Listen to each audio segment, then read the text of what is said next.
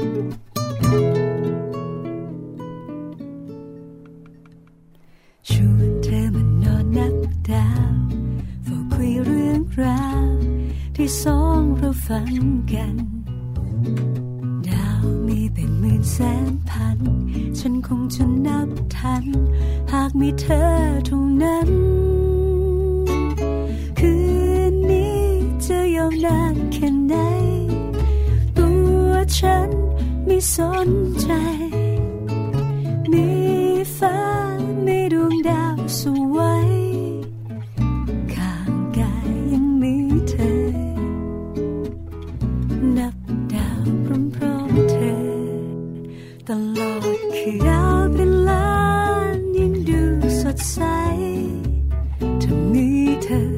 ค่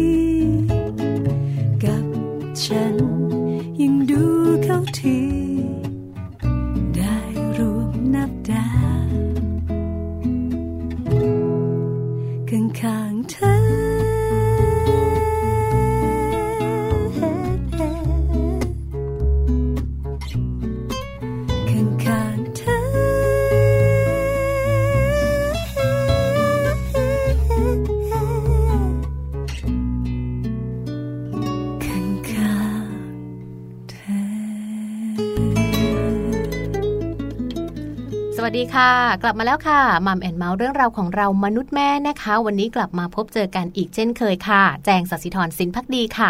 ปาริตามีซับนะคะ พี่ปลาค่ะ สวัสดีค่ะ สวัสดีน้องแจง สวัสดีคุณผู้ค่ะฟังด้วยนะคะค่ะวันนี้เจอกันหนึ่งชั่วโมงเต็มเหมือนเดิม8ปดโมงเช้าถึง9ก้าโมงเช้าใช่แล้วค่ะ เรื่องของมนุษย์แม่มีมากมายหลายเรื่องนะคะอืมแต่วันนี้ยังคงอยู่ในเรื่องของเจ้าตัวน้อยเจ้าตัวน้อยนะ หัวใจและดวงใจของคุณแม่ค่ะใช่ไหมนะคะคะ เพราะว่ามีหลากหลายเรื่องราวเลยหลาย ๆ ประเด็นเลยนะคะ ที่คุณพ่อคุณแม่หลาย ๆ ท่านเนี่ยมีความสงสัยมีข้อข้องใจเอ๊ะจะเลี้ยงยังไงดี หรือว่าจะ อะไรยังไงต้องกินตอนไหน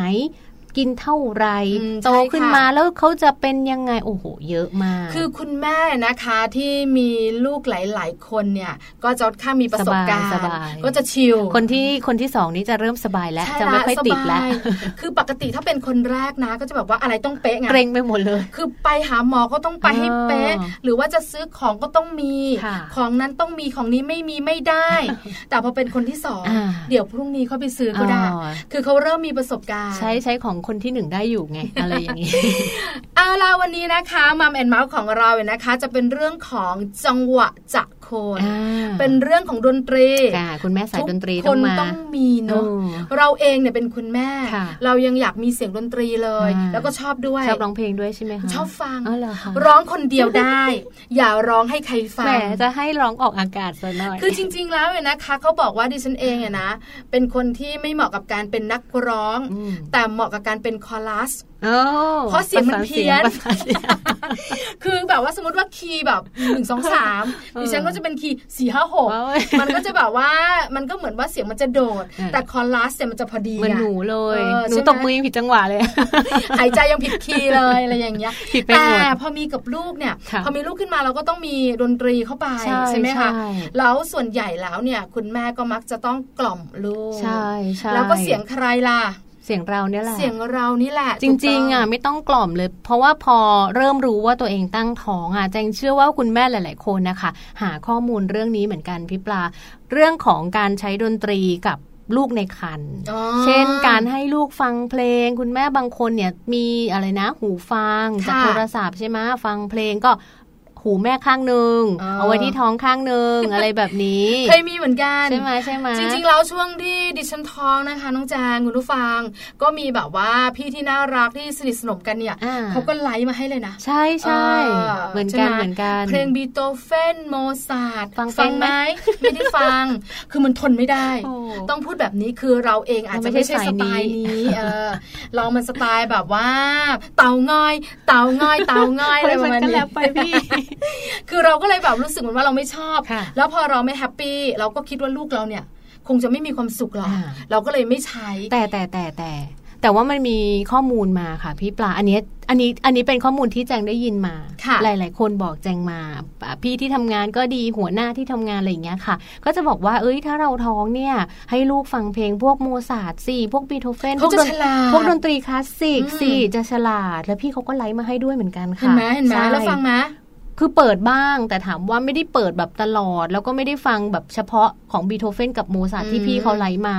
เราก็จะฟังในเพลงที่เราฟังบางทีจังฟังดีเจอะค่ะ ฟังรายการวิทยุในคลื่นวิทยุอะแค่ฟังเสียงดีเจหัวเราะอะเราก็รู้สึกว่าเราสนุกแล้ว Happy อะเราใช่ไหมขคะำหัวเราะอืมตามอะไรอย่างเงี้ย ก็ฟังด้วยสลับกันวันนี้ได้คำตอบแน่นอนกับโอ้เรื่องนี้ เพราะค่ะเราจะถามกันใช่ใช่ในช่วงของมัมสอรี่ค่ะค่ะ จะเป็นประเด็นเรื่องเลี้ยงลูกด้วยดนตรี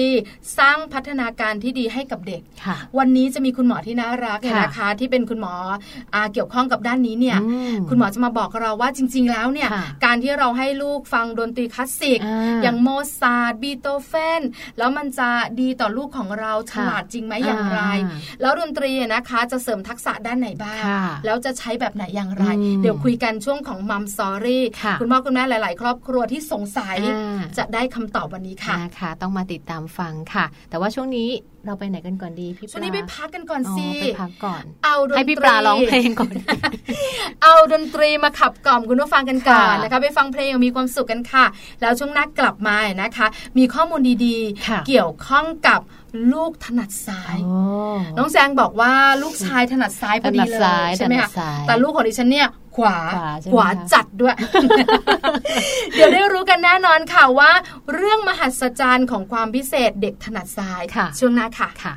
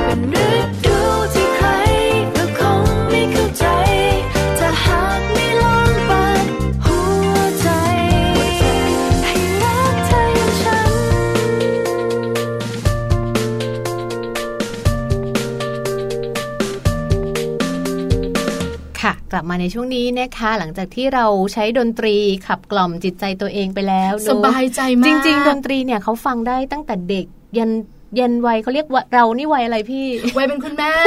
วัยแบบวัยทำงาน ไม่กล้าพูด วัยผู้ใหญ่จะแก่ไป เออเอาไว้นะทำงานเถอะค่ะ ใช้ได้ทุกวัยเนอะสามารถที่จะเลือกดนตรีที่เราฟังแล้วเรารู้สึกดีเนี่ยค่ะ ฟังได้หมดเลย ใช่แล้วนะคะ วันนี้นะคะมารู้กันก่อนนะคะค่ะในเรื่องของความพิเศษของเด็กถนัดซ้ายค่ะเขาบอกว่าเป็นเรื่องมหัศจรรย์นะใช่แต่ส่วนใหญ่แล้วเนี่ยนะคะ คนทั่ว ๆ ไปคนไทยเราเนี่ยอืมก็จะถนัดกว่าอ่าแล้วก็ใช่จไหมคุณพ่อคุณแม่คุณตาคุณยายหลาย ๆ บ้านเนี่ยก็จะบอกว่าพยายามให้ ลูกที่ถนัดซ้ายเนี่ยพยายามเปลี่ยนสิเปลี่ยนตั้งแต่เล็กเนี่ยเปลี่ยนได้ ถ้าเราเปลี่ยนถ้าแม่เปลี่ยน แต่จริง ๆ ข้อมูลทางการแพทย์ที่แจงเองไปอ่านมาเนี่ยเขาบอกว่าอย่าไปบังคับให้เขาเปลี่ยน ใช่เขาจะไม่มีความสุขนะ ใช่แล้วมันก็จะไปกระทบกับตัว EQ กับ IQ ของเขาด้วย ถูกต้องนะคะ เริ่มต้นคำถามนี้ค่ะลูกบ้านไหนถนัดซ้ายกันบ้าง คุณพ่ออ่าคุณแม่คะ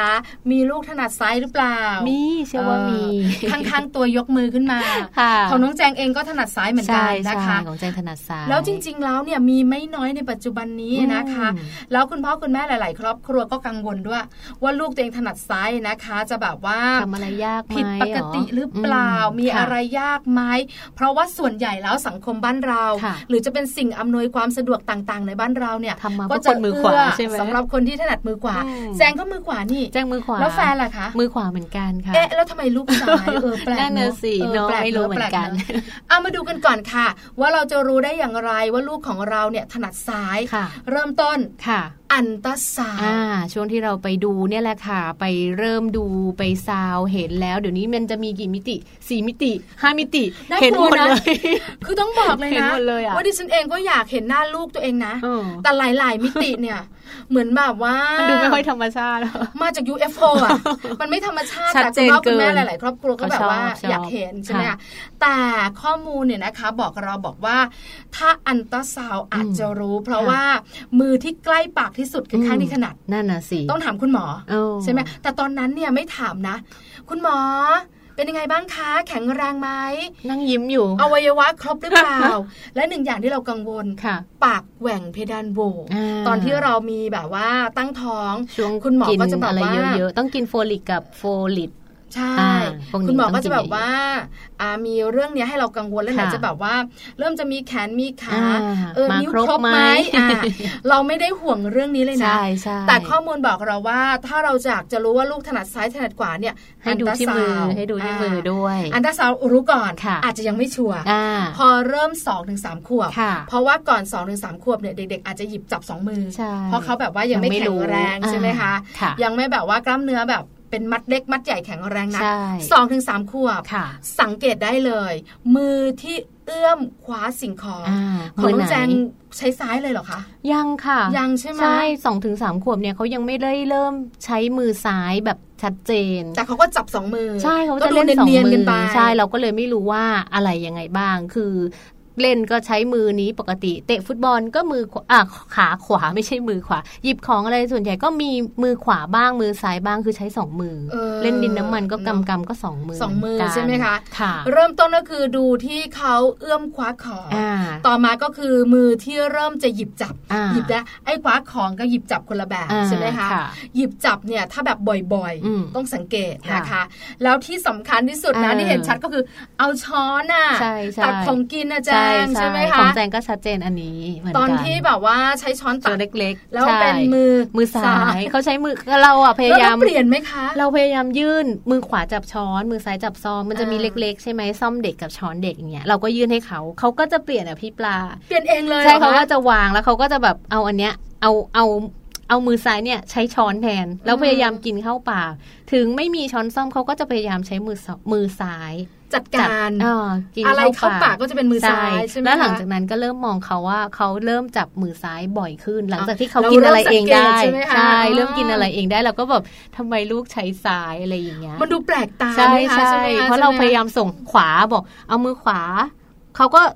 เอามือนี้เอามือนี้เราก็พยายามจับเขาก็จะเปลี่ยนไปเอง เอามาใส่มือซ้ายของเขาเองอย่างเงี้ยเนอะใช่ไหมคะแล้วสุดท้ายเขาบอกว่าชัดเจนมากก็คือ มือที่จับดินสอวาดภาพค่ะเพราะว่าตอนที่เขายังเด็กอยู่นะคะ จับดินสอเขียนยังไม่ได้หรอกอ่าต้องแบบว่าระบายระบายระบายอะไรอย่างเงี้ยค่ะชัดเจนใช่ไหมคะมือซ้ายแล้วก็เป็นมือซ้ายใช่ใช้มือซ้ายแบบอ่านหนังสือจิ้มจิ้มดูอะไรอย่างเงี้ยค่ะ จะเป็นมือซ้าย แล้วก็สรุปออกมาก็คือลูกเราถนัดซ้ายนะคะ ข้อมูลเนี่ยนะคะบอกว่ามีตัวเลขที่เป็นสถิติทั่วโลกเนี่ยบอกมาค่ะว่า 15%ของคนที่อยู่บนโลกใบนี้เนี่ยอืมถนัดซ้ายก็ไม่เยอะนะคะร้อยคนถนัดซ้าย 15 คนค่ะเนาะใช่ไหมก็ไม่เยอะบ้านเราเนี่ยก็ไม่เยอะนะไม่เยอะห้องไม่เยอะเรียนหนึ่งเนี่ยอาจจะมี1นถึงสคนใช่ใช่บางห้องไม่มีเลยอ่าใช่ไหมค่ะคะอย่างลูกชายของพี่ปลาเองเนี่ยนะคะ ถนัดขวาขวาใช่ไหมคือเห็นเขาหยิบจับเนี่ย คือเราก็เหมือนกันแหละทุกอย่างขวาเวมาลาเลยเวลาเรายื่นเนี่ยเราจะพยายามไม่ขวาใช่ไหมอ่ใช่ แล้วเขาก็ขวาอ่าจะหยิบช้อนก็ขวาอืมทำอะไรก็ขวาค่ะตีแม่ก็ขวา คือเล่นอะไรก็จะกว่าก็เลยกลายเป็นเด็กถนัดกว่าใช่ไหมคะอืมอันนี้มันค่อนข้างชัดเจนค่ะ15 คนของ 100 คนในโลกใบนี้จะถนัดซ้าย แต่คุณพ่อคุณแม่บางคนถ้าสมมติว่าดูจากสี่ข้อค่ะ ไม่ว่าจะเป็นเอื้อมคว้าสิ่งของหรือว่าเริ่มหยิบจับ ใช้ช้อนตักอาหารเข้าปาก หรือว่าจับดินสอวาดภาพยังไม่ชัดเจน ให้ไปดูตอนเข้าโรงเรียนอีกรอบหนึ่งเอาเหรอคะเพราะว่าพอเขาเข้าโรงเรียนอนุบาลค่ะพี่ปลาโรงเรียนจะเริ่มมีเขียนเนอะอย่างน้อยก็กอไก่กอไก่ A B C คุณครูอนุบาลเนี่ยค่ะจะมาบอกเลยว่าคุณแม่ ลูกของคุณแม่เนี่ยถนัดซ้ายนะคะคุณแม่ไม่ต้องไปเปลี่ยนเขานะ เพราะว่า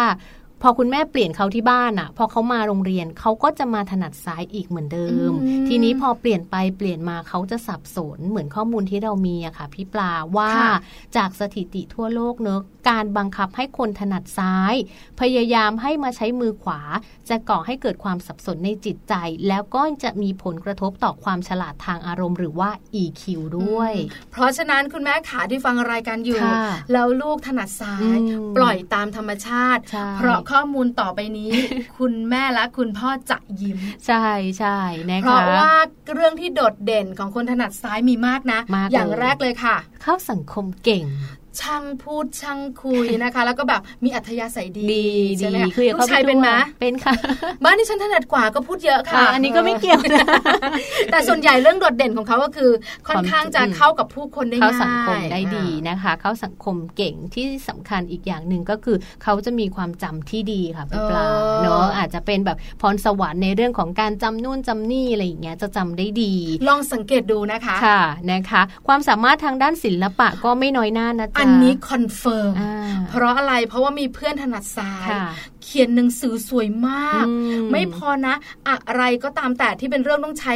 ศิลปะค่ะเรื่องของการที่ต้องใช้ฝีมืออาเอ้ยเขาจะเก่งอืมเชื่อมาดิฉันเองอะนะคะ ตอนที่เรียนในสมัยที่เป็นวัยรุ่นเนี่ยค่ะก็ค่อนข้างจะโลดโผนโจนทะยานเรียนช่างกลถนัดขวาใช่ไหมคะถนัดกว่าค่ะ แต่เพื่อนถนัดซ้ายอ่าเรียนช่างกลนะ แล้วต้องมีการแบบเชื่อมของอะอ่าเชื่อมเหล็กอะ เป็นผู้หญิงก็ต้องเรียน เพราะว่าเลือกไปแล้วอ่าเพื่อนคนนี้เชื่อมาเขาเชื่อมเหล็กได้สวยกว่าผู้ชายอีกอะอืมผู้ชายบางคนเขาเชื่อมไวแล้วก็ละเอียดเร็วกว่าแต่เขาเชื่อมไม่สวยค่ะอันนี้แบบลายเขาสวยมากอ๋อเลยมั่นใจว่าเออเขามีความสามารถด้านนี้จด้านริงนี้ใช่ไหมด้านศิลศิปะลเขาปะเยี่ยมนะคะที่สำคัญอีกอย่างหนึ่งก็คือ เขาก็จะเป็นคนที่แบบมีจินตนาการค่ะช่างจินตนาการแบบ คิดนู่นคิดนี่แล้วก็มองมีมีมุมมองอ๋อของเขาเองๆเด็กอย่างงี้ยที่มีจินตนาการสูง จะเป็นเด็กที่มีความคิดสร้างสรรค์ใช่เด็กที่มีความคิดสร้างสรรค์จะเป็นเด็กที่มีความมั่นใจในตัวเองค่ะ ดีมากนะคะเห็นไหมความสามารถทางด้านภาษาก็ไม่เป็นสองรองใครเหมือนกันนะสำหรับเด็กถนัดซ้ายค่ะ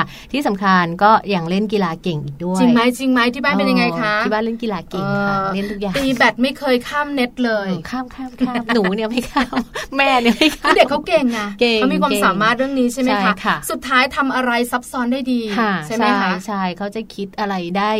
เอ่อได้ซับซ้อนอะเหมือนกับอย่างถ้าสมมติเขาเรียนดนตรีอะค่ะ โน้ตอะไรที่เรามองว่ามันยากหรือว่ามันยากสำหรับเด็กวัยเขาอะเขาจะไปได้เฉยๆเฉยเออๆไปได้เร็ชิวๆใช่ไหมคะใช่ดูสบายๆในขณะที่เด็กคนอื่นๆเนี่ยค่อนข้างต้องใช้ความพยายามอ่อาจจะยากนิดหนึ่งแต่เออเขาจะไปได้ดี อันนี้ประสบการณ์ตรงสุดยอดเลยนะคะเพราะฉะนั้นคุณพ่อคุณแม่ที่ถนัดซ้ายเอ้ยไม่ใช่ขอโทษที่มีลูกถนัดซ้ายค่ะอย่าไปเปลี่ยนเขาใช่ใช่ข้อมูลบอกว่าเรื่องดีๆ ของเขามีเยอะ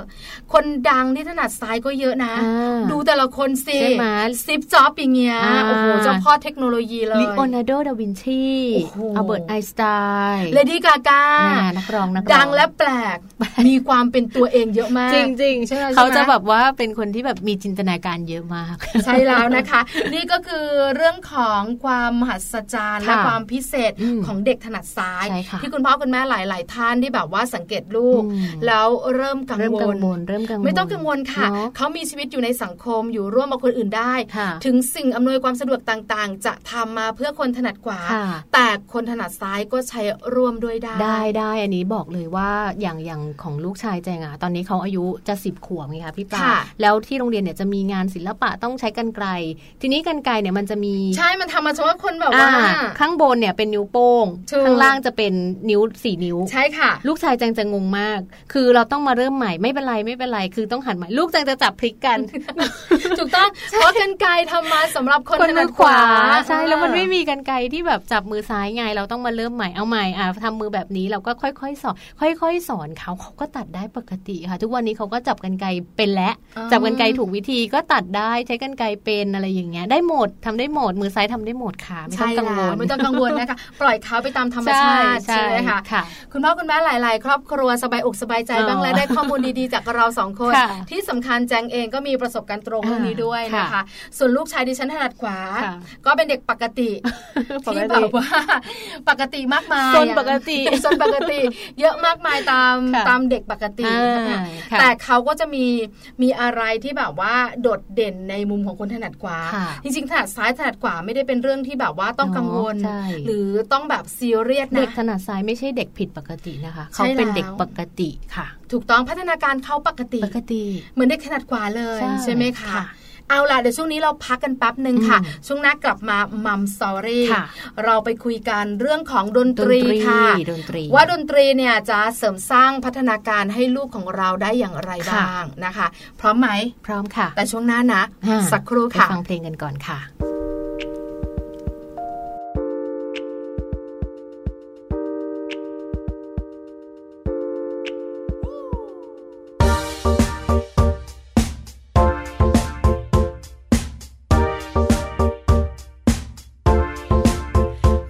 ในทุกค่ำคืนว่าขอให้ตื่นแล้วพบผู้ชายในฝัน คนที่คล้ายๆกันแค่จ้องตากัน ก็รู้ต้องการอะไร แต่เธอไม่เหมือนส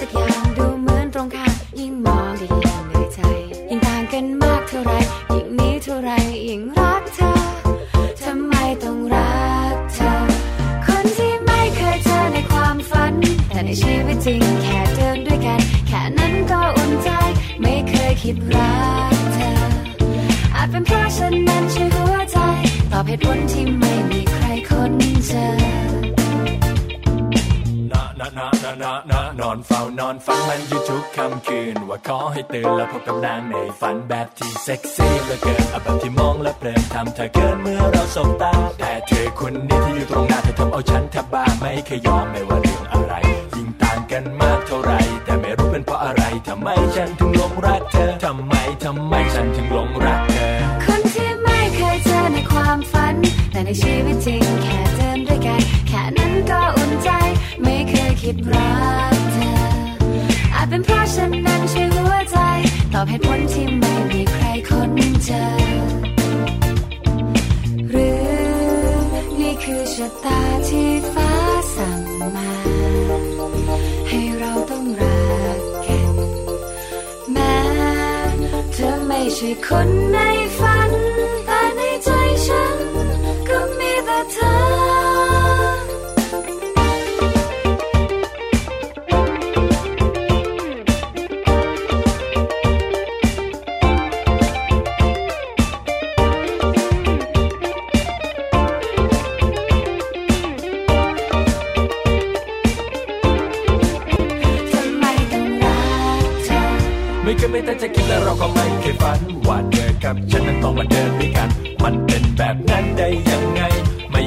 สักนิดที่คิดจะรักเธอ แต่คงเป็นเพราะฉันนั้นใช่หัวใจ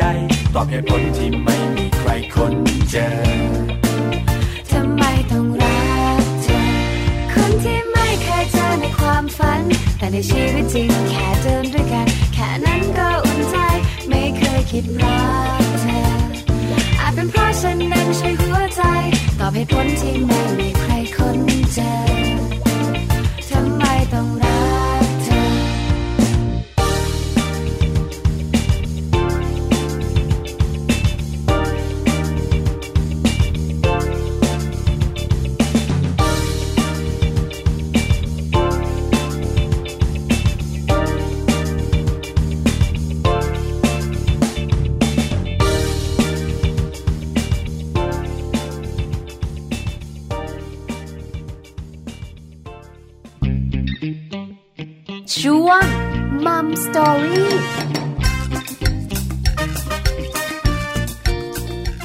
มาในช่วงของมัมสตอรี่นะคะ อย่างที่พี่ปลาได้เกริ่นเอาไว้เลยค่ะ คุณผู้ฟังคะ คุณพ่อคุณแม่คะ เรื่องของดนตรีนะจริงๆเนี่ยถือว่าเป็นสิ่งสำคัญที่คุณแม่หรือว่าคุณพ่อเองสามารถที่จะสร้างเสริมพัฒนาการให้กับลูกๆได้ค่ะ ใช่แล้วล่ะค่ะ แต่คุณพ่อคุณแม่หลาย ๆ ครอบครัวสงสัยค่ะอ่าแล้วจะเสริมขอโทษ จะเสริมจะสร้างอย่างไรอ่าใช่ไหมคะวิธีการล่ะค่ะเพราะเราเองเนี่ยนะคะอาจจะไม่ได้ถนัดเรื่องของดนตรีนะค่ะเราก็ชอบฟังเพลงเพื่อมีความสุขอ่าเราจะใช้กับลูกเราอย่างไรให้ลูกของเราเนี่ยนะคะ มีเรื่องของการที่จะมีพัฒนาการที่ดีจากค่ะดนตรีได้อืมวันนี้เนี่ยนะคะ เราสองคนก็บอกไม่ได้ค่ะแต่เรามีผู้เชี่ยวชาญเนี่ยนะคะ รวมถึงผู้รู้ค่ะมาบอกมาเล่าให้ฟังกันเนี่ยนะคะ รวมถึงข้อแนะนำด้วยใช่ค่ะ วันนี้นะคะเราจะร่วมพูดคุยกันค่ะ กับผู้ช่วยศาสตราจารย์นายแพทย์พัทรวุฒิวัฒนศัพท์ อาจารย์ประจำภาควิชาโสตสนาสิกวิทยา คณะแพทยศาสตร์โรงพยาบาลขอนแก่นนะคะ และท่านยังดำรงตำแหน่ง President ของสมาคม International Association for Music and Medicine ด้วยค่ะ ใช่แล้วละค่ะ วันนี้เราจะไปถามกันค่ะว่าเรื่องของดนตรีนะคะ เราจะช่วยพัฒนาการลูกได้อย่างไรอืมแล้วลงมือทำค่ะทำแบบไหนค่ะแล้วแต่ละวัยนะคะใช้อย่างไรอ่าได้คำตอบกันแน่นอนนะคะค่ะตอนนี้คุณหมออยู่กับเราแล้วละค่ะค่ะไปพบกับคุณหมอกันค่ะ สวัสดีค่ะคุณหมอคะ ครับ สวัสดีครับ คุณปลาคุณแจงครับ ค่ะ สวัสดีคุณหมอด้วยนะคะ วันนี้รบกวนคุณหมอและก็ค่ะขอความรู้คุณหมอด้วยนะคะ เรื่องของครับดนตรีใช่กับการเลี้ยงดูลูกค่ะนะคะ เพราะมีคุณพ่อคุณแม่หลาย ๆ ครอบครัวเนี่ยสนใจเรื่องนี้ค่ะวันนี้ขอข้อมูลความรู้คุณหมอเบื้องต้นค่ะเรื่องของดนตรีนะคะ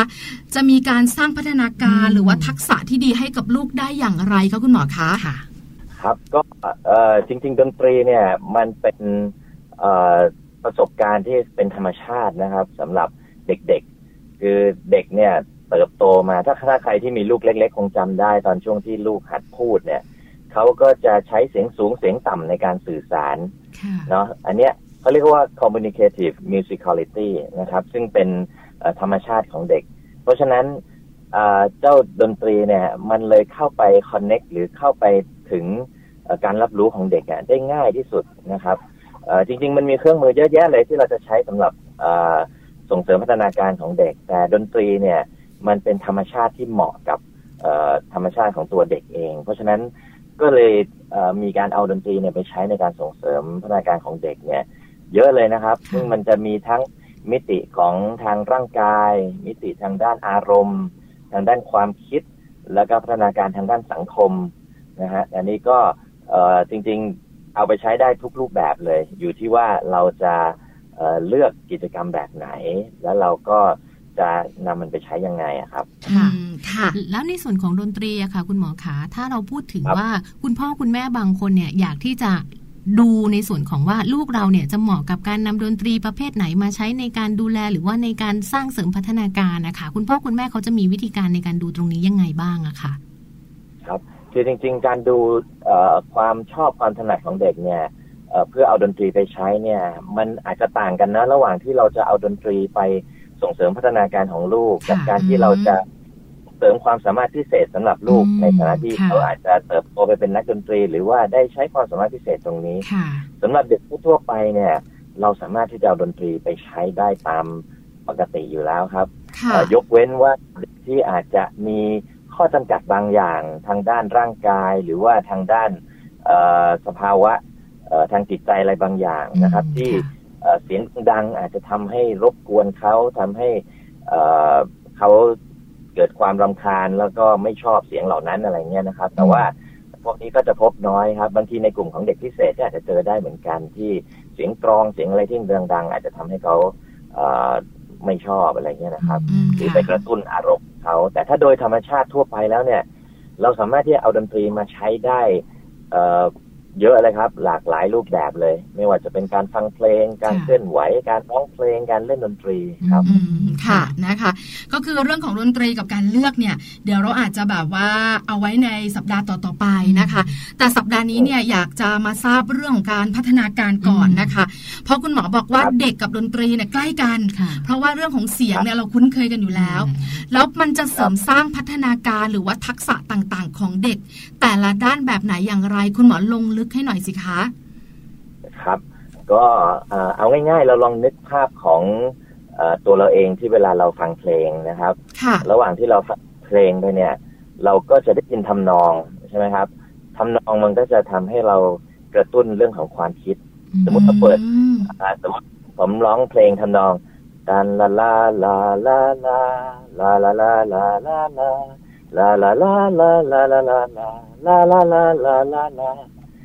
เพลงอะไรครับ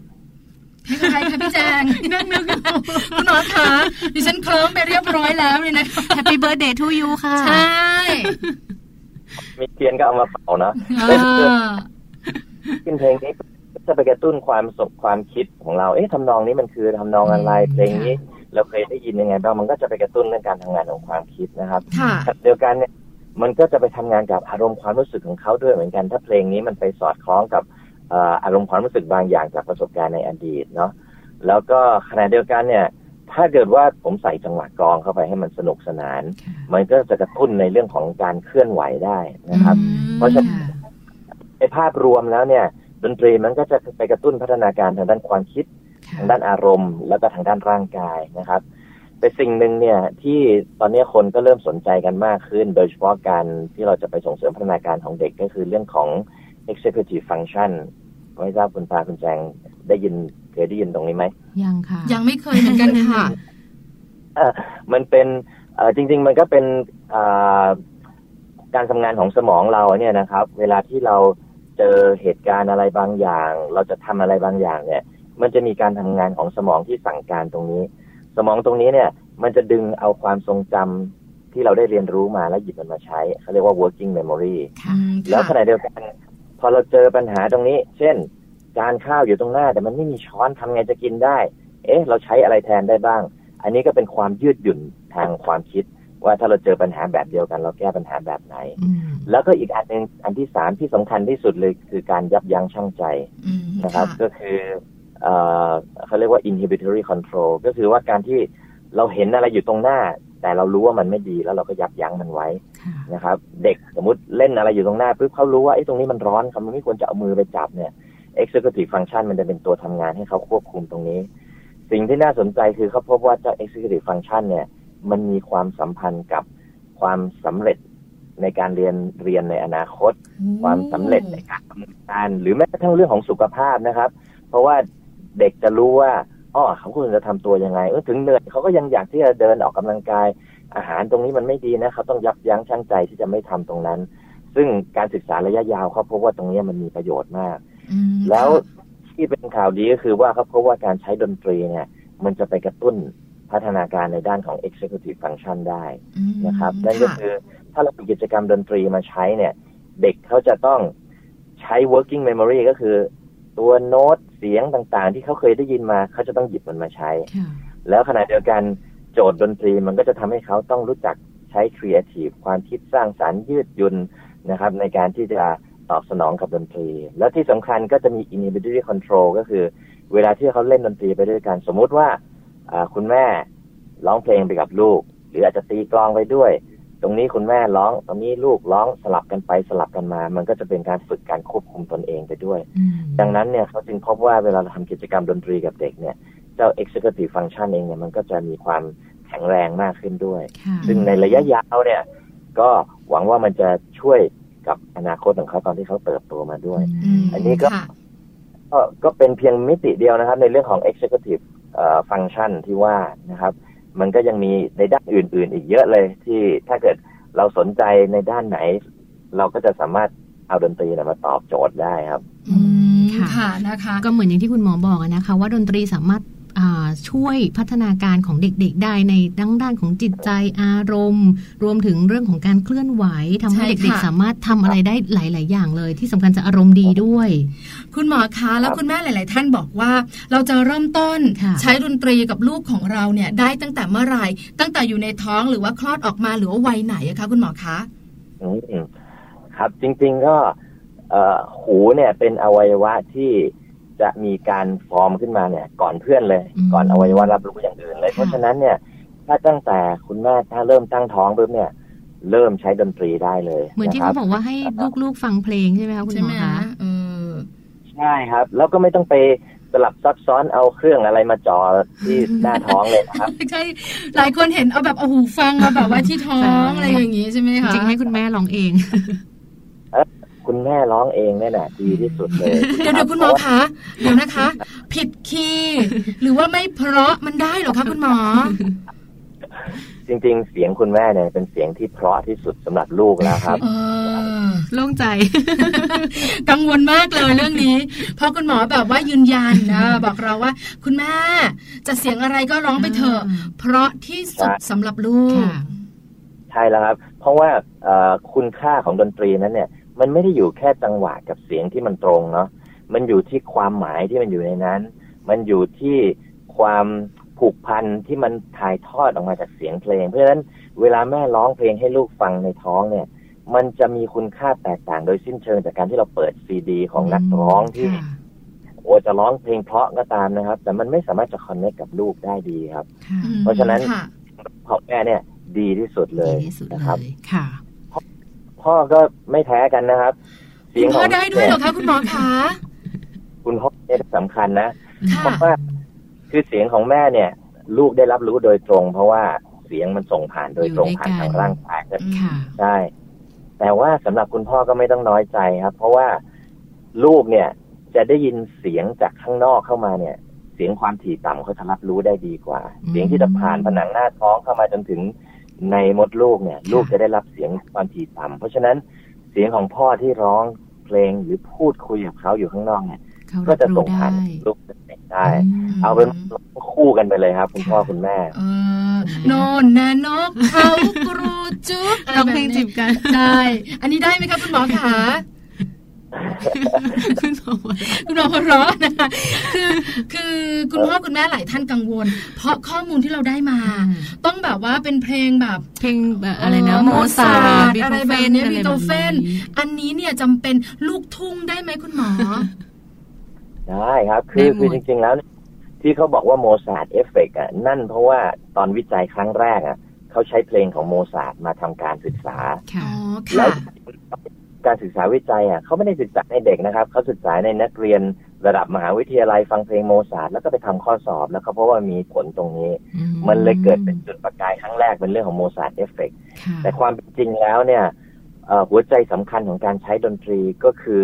ดนตรีที่มันตรงกับความต้องการ ตรงกับวัฒนธรรม ตรงกับสิ่งแวดล้อมตรงกับอะไรต่างๆ เพราะฉะนั้นเพลงบ้านเราอาจจะเป็นเพลงพื้นบ้าน หรือว่าเพลงลูกทุ่ง หรือเพลงพ็อปทั่วไปเนี่ยได้ทั้งนั้นเลยได้หมดแต่ว่าหัวใจสำคัญนั้นน่ะเอ่อสิ่งที่สำคัญกว่าสไตล์เพลงก็คือไอ้ตัวคุณภาพของเพลงค่ะค่ะคุณภาพในที่นี้รวมถึง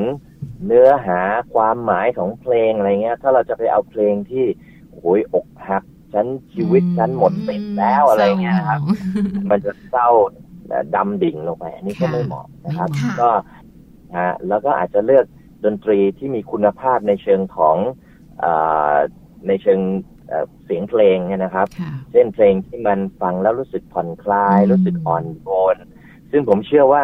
ทุกทุกๆคนฟังก็พอจะบอกได้ มันไม่มีเพลงสำเร็จที่บอกอ่าเอาเพลงนี้ไปฟังนะ รับรองลูกพัฒนาการดีอ่าอืมเพราะว่าคนที่ฟังแล้วเนี่ย ทุกคนที่อยู่ตรงนั้นต้องมีความสุข แม่ฟังก็มีความสุขไปด้วยค่ะเมื่อแม่ฟังเพลงนั้นแล้วมีความสุข ลูกก็จะได้รับผลตรงนี้ไปด้วยอือืมมค่ะค่ะคุณพ่อคุณแม่เองเนี่ยก็จะบอกได้เลยครับ อันนี้เป็นหน้าที่คุณพ่อคุณแม่นะค่ะไม่ต้องกังวลเสียงเพราะเสียงไม่เพราะไม่ต้องกังวลเลยนะคะค่ะคุณหมอขาแต่พอคลอดออกมาล่ะอ่าคือพอเขาคลอดออกมาแล้วเนี่ย คราวนี้เนี่ยเขามาอยู่ด้านนอกแล้วการจะให้เขาฟังเพลงเนี่ย ต้องแบบไหนฟังอย่างไร หูของเขารับรู้ได้มากน้อยขนาดไหน กระทบหูเยอะหรือเปล่า คุณแม่หลายคนกังวลค่ะคุณหมอคะข้อนี้ค่ะ ครับผมก็เอ่ออย่างที่บอกคือหูได้ยินตั้งแต่อยู่ในท้องแล้ว เพราะฉะนั้นพอคลอดออกมาเนี่ยเขาก็จะได้ยินเสียงนะครับ แล้วเขาก็ยังจะจดจำเสียงที่เขาเคยได้ยินอยู่ในท้องด้วยซ้ำไป เพราะฉะนั้นเพลงที่เราเคยร้องกับเขาให้ฟังตอนอยู่ในท้องเนี่ย เมื่อเขาคลอดออกมาแล้วมาร้องเพลงเดียวกันเนี่ย จะสังเกตนะครับ ถ้าใครเคยมีประสบการณ์ตรงนี้ ลูกจะสงบ ลูกจะนิ่ง ลูกจะรู้สึกอบอุ่น ปลอดภัย ซึ่งตรงเนี้ยอันนี้ประสบการณ์ตรงของผมเองด้วยเหมือนกัน ที่เราค่ะที่มีเอ่อคนแรกเราก็พยายามทดลองเหมือนทดลองนะครับร้องเพลงนี้เอ่ออยู่เรื่อยๆเลยซ้ำๆกันเพราะเพราะเราก็ชอบด้วยแล้วมันเป็นเพลงเพราะนะครับแล้วก็พอลูกคลอดออกมาปุ๊บเนี่ย เวลาที่เขารู้สึกกระวนกระวายวุ่นวายร้องไห้อะไรต่างๆพอเราร้องเพลงเพลงเดียวกันเนี่ยเขาจะสงบนิ่งลง เพราะว่ามันดึงความทรงจำตอนที่เขาอยู่ในท้องอยู่ในช่วงเวลาที่มันอบอุ่นปลอดภัย มันเหมือนกับเชื่อมโยงประสบการณ์ในอดีต เหมือนถ้าเปรียบเทียบพวกเราก็ถ้าเราฟังเพลงสมัยเราเป็นวัยรุ่นอยู่พอได้ยินเพลงเนี้ยมันก็จะมีภาพของเหตุการณ์ในอดีตเข้ามาใช่ไหมครับอืค่ะนั่นก็เป็นการเป็นประสบการณ์ที่ที่อบอุ่นในในตอนอยู่ในท้องกลับมาค่ะอืม นะคะ ในส่วนขอครังบดนตรีจริง ๆ อย่างที่คุณหมอบอกเลยเนาะมันสามารถสร้างพัฒนาการดีๆ ให้เกิดขึ้นกับครับลูกของเราได้ตั้งแต่เขาอยู่ในท้อง คลอดออกมาแล้วไม่ว่าจะอายุกี่ขวบแล้วก็ยังสามารถใช้ดนตรีได้ใช่ไหมคะคุณหมอคะครับแต่สิ่งหนึ่งที่ต้องระวังด้วยก็คือว่าในเด็กเล็กนะครับค่ะเอ่อหูเขาเนี่ยจะมีความอ่อนไหวมากกว่าผู้ใหญ่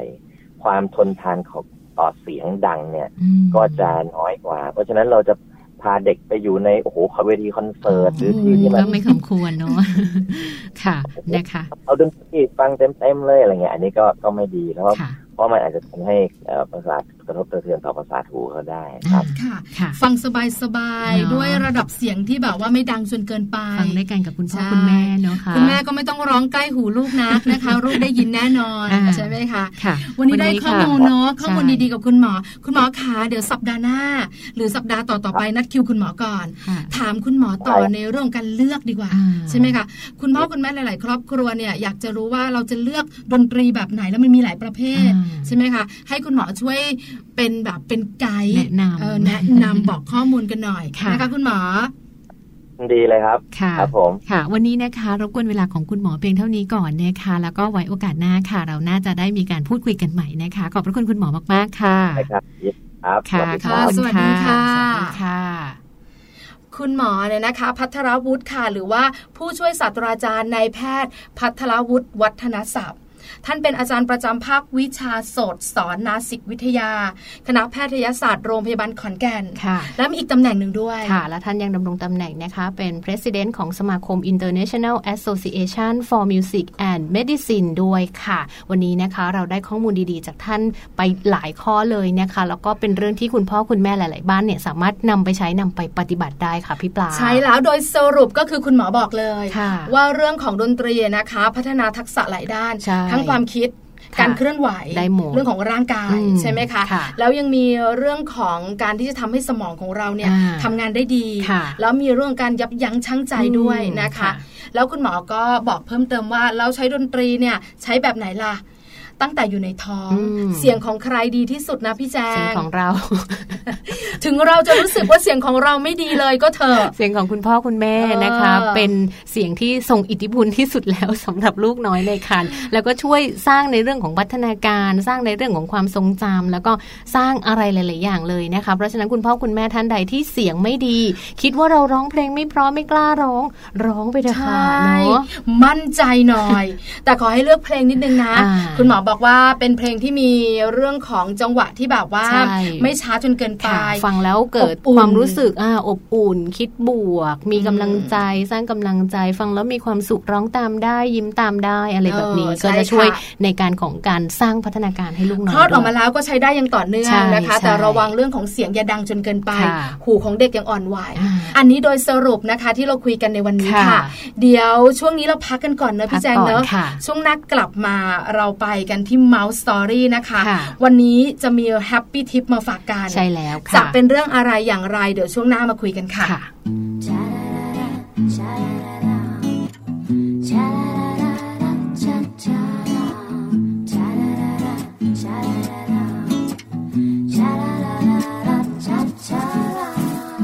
ก็ปากมันดีแกล้งทำเป็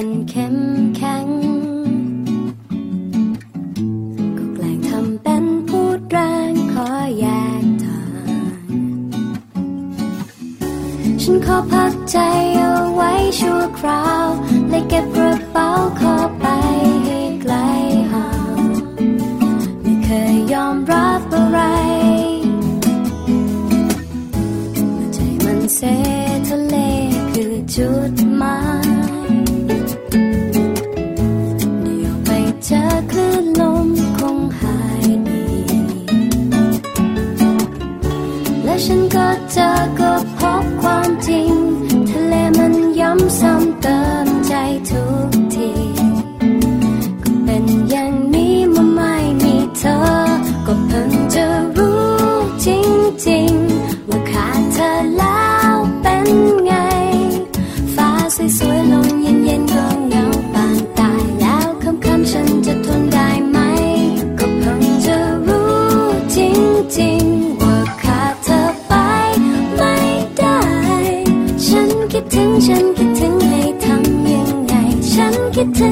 คิดถึงจริงๆเข้าใจบ้างไหม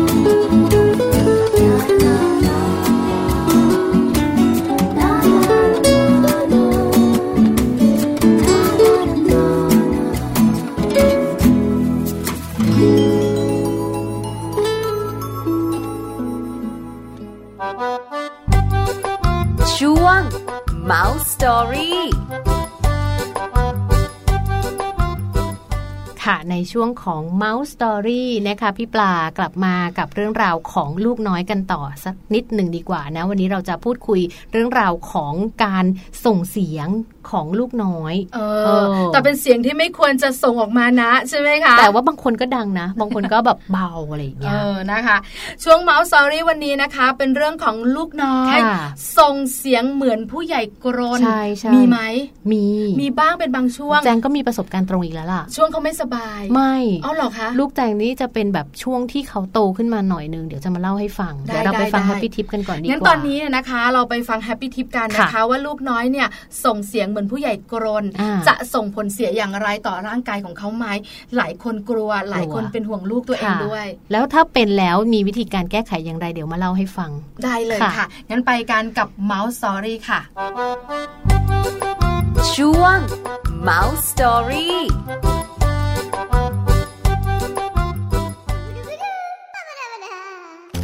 แฮปปี้ทิปเคล็ดลับก้าวสู่พ่อแม่มืออาชีพเป็นได้ง่ายนิดเดียว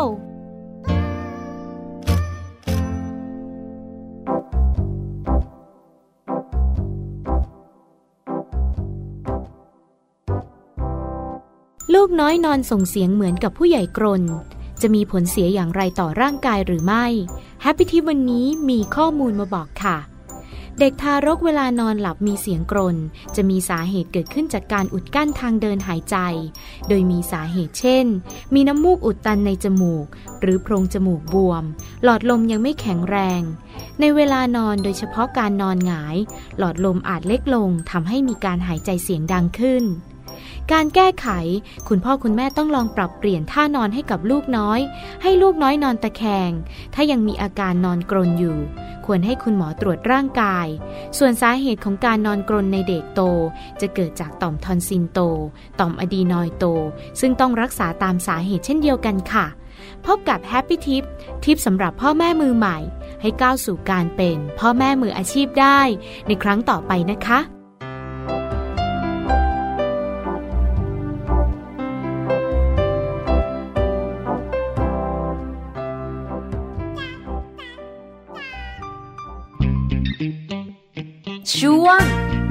สตอรี่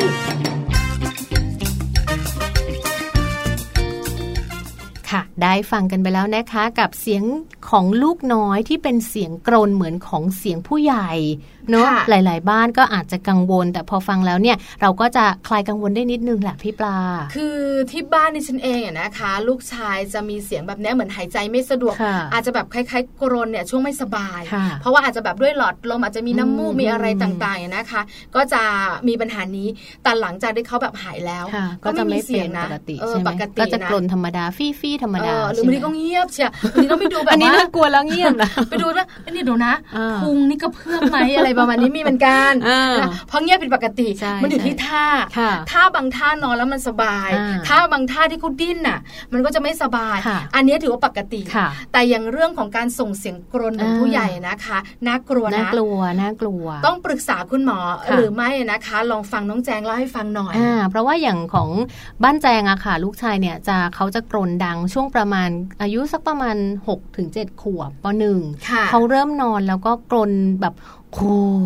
เหมือนเสียงแบบคุณพ่อใช่กรนแบบเสียงนี้ใช่ดังไหมากเลย คือเสียงดังคืออยู่นอกห้องนอนนะคะเราก็ได้ยินค่ะอเราอะต้องไปคอยฟังเขาว่า เอ้ยทำไมเขากรนแบบนี้เมื่อก่อนไม่เป็นอืมก่อนนะ ช่วงก่อนที่เขาจะหกขวบเจ็ดขวบอย่างเงี้ยไม่เป็นค่ะพี่ปลาค่ะก็จะมาเป็นช่วงหนึ่งพอเป็นช่วงเนี้ยค่ะ เราก็เริ่มหาข้อมูล ก็จะมีข้อมูลบอกว่าอาจจะเป็นอ่าต่อมทอนซิลโตอ๋อต่อมอะดีนอยด์โต